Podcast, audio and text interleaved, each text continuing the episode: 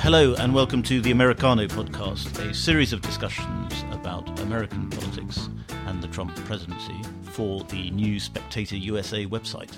I'm joined today by Jacob Heilbrunn, who is editor of The National Interest and also author of They Knew They Were Right The Rise of the Neocons.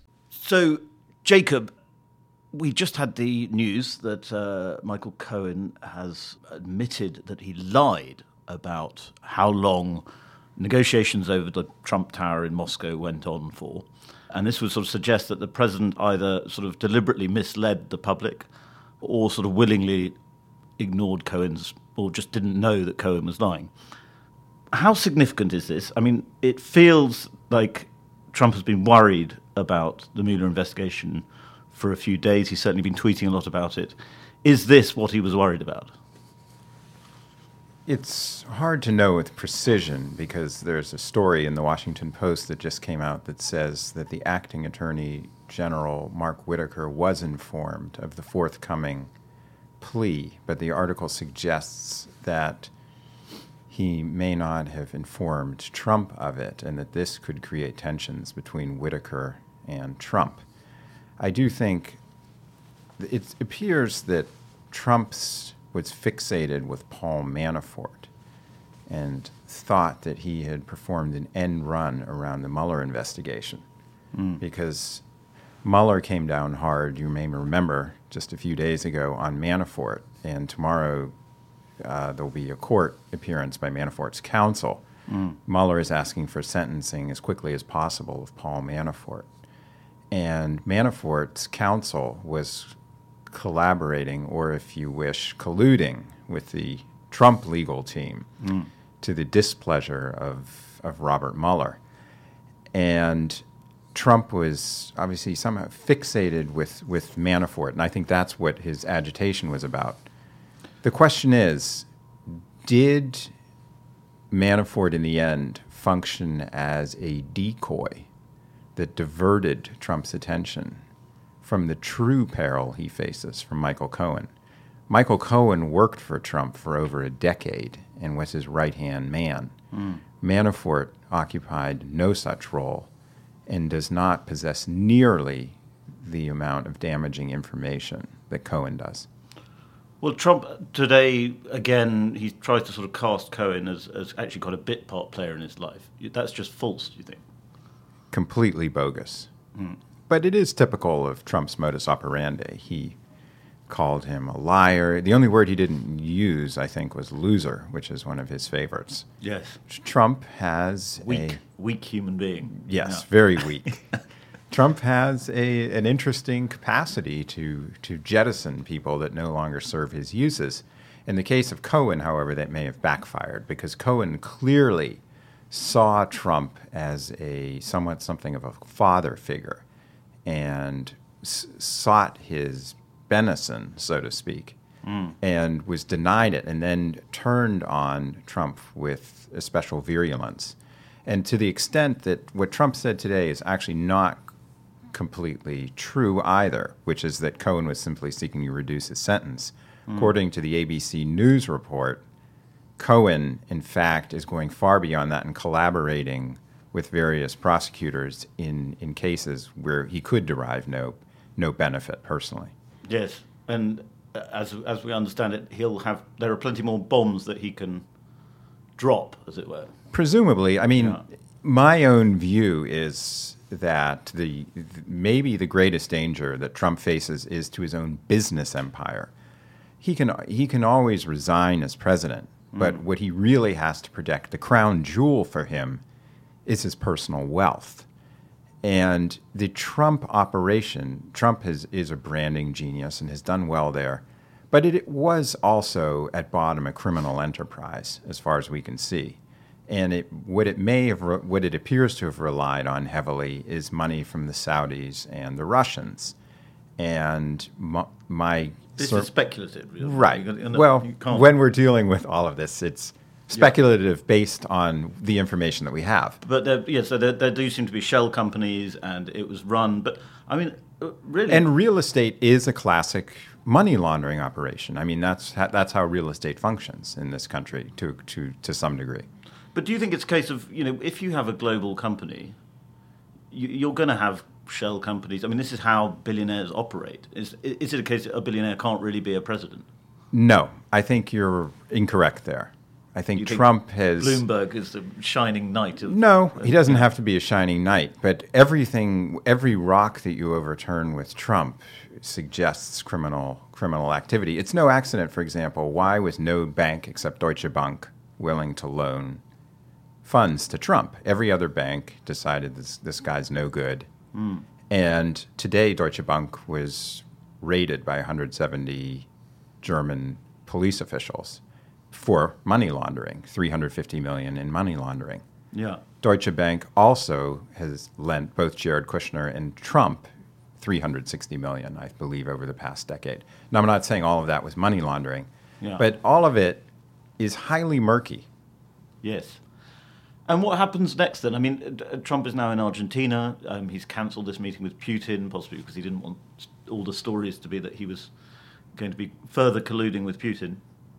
But what, I mean, how how bad can it get before Mueller sort of drops, before Mueller sort of comes out and fires? And when do we think Mueller is going to come out and fire? Because we've been told for a while that he's going to wrap it up quite soon.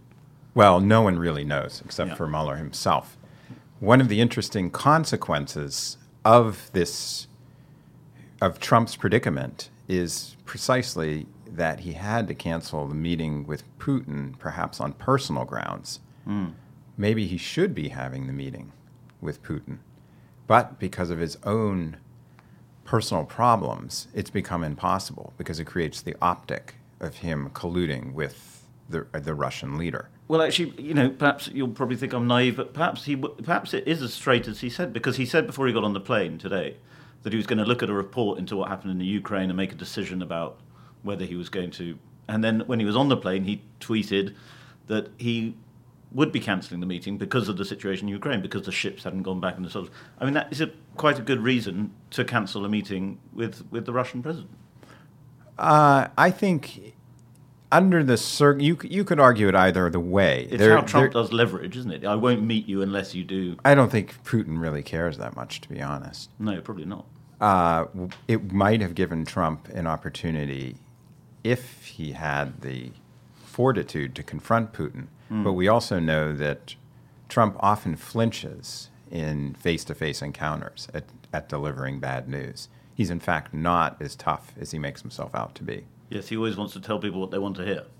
Right, and he will never, or uh, it's he always has someone else. He has always has his chief of staff, John Kelly, fire one Yes. of his cabinet officials. He won't do it personally. Well, he he- seems to shrink.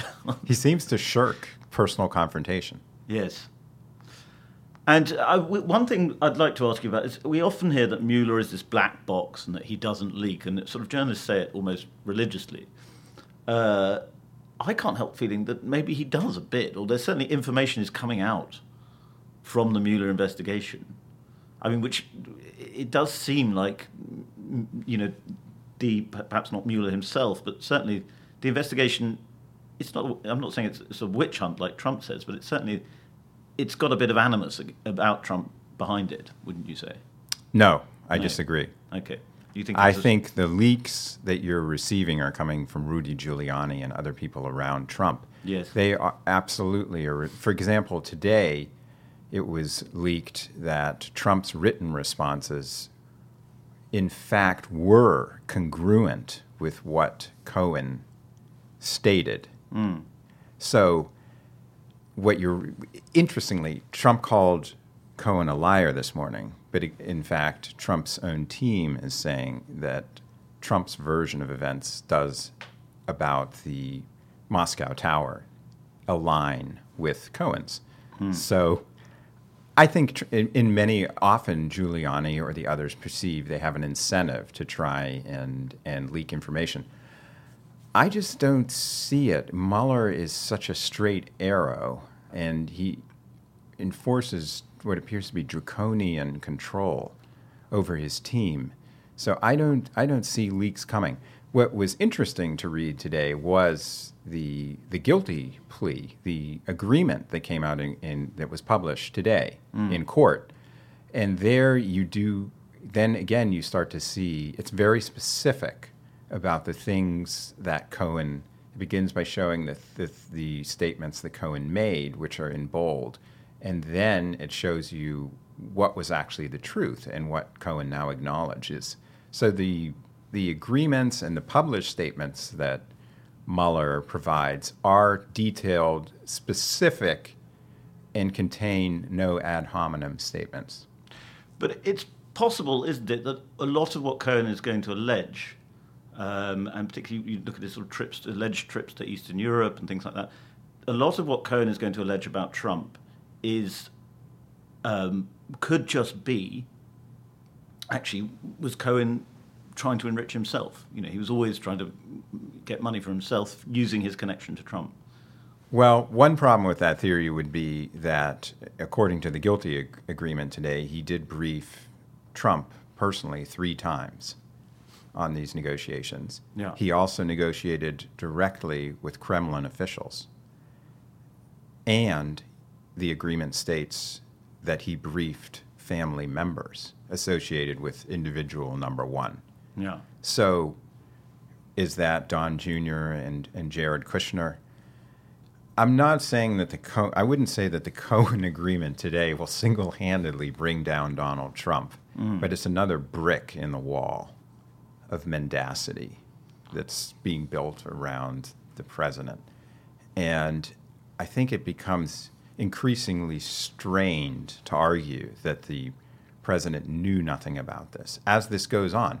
And also, is it is what we are seeing right now just the tip of the iceberg? Now, the Republican senators today, Lindsey Graham and others, are quite dismissive of hmm. the Cohen agreement today, and you can take that stance. But the question is, at what point does it become implausible, if not preposterous, to maintain this stance? At some point, if Mueller has the goods, there will be a tsunami of evidence. But is there a danger? I mean, I, obviously the legal process is a separate thing, and that could bring down Trump. But in terms of how the public feel, that I mean, nobody can keep up with all these details. You know, I mean, you have to be a journalist concentrating all the time to look at every, everything that's going on, and that it does, you know, it does feel like a witch hunt to a lot of people. They always knew that Trump was a, you know, bit of a wide boy businessman, and that it doesn't really, it, it doesn't make them think that Trump should go. And if he does go, then there might be a lot of anger about, you know, what the deep state did to Trump. Well, there are two ways that, that this could pan out. One would be that Trump himself makes a rash move. Hmm. S- He starts pardoning Manafort and others in, hmm. able to, in order to extricate himself, and thereby heightens, further heightens the scrutiny on himself. Another is if Mueller obviously produces the, the fabled smoking gun. Was there an attempt at a quid pro quo? Did Trump himself authorize or e- even put into writing that he would be willing to trade sanctions relief for some economic benefit in Russia for himself personally? Yeah. Now, obviously, I don't know, uh, not, but it, um, the way that Trump is behaving, the he, he appears to be panic stricken. So you do have to wonder if it's all blown out of proportion. Why does Trump respond with such increasing virulence to these accusations? Yeah. simply because he regards them as, as bogus, it, it becomes harder and harder to, to maintain that hypothesis. Or that he, he is exasperated at having spent so much of his presidency. That's what he says. But he doesn't really. If he had been cannier about this, he would have shut up. Yes. Well, maybe he doesn't think it really hurts him. Well, it certainly helps to mobilize part of his base, and but if you, I don't think it's enough, and I do think that it, it, it th- these are more than flesh wounds that he is experiencing at this point. I think he's oh, fully aware of it. People say it's, you know, like uh, uh, Watergate on Watergate on acid. I heard someone call it.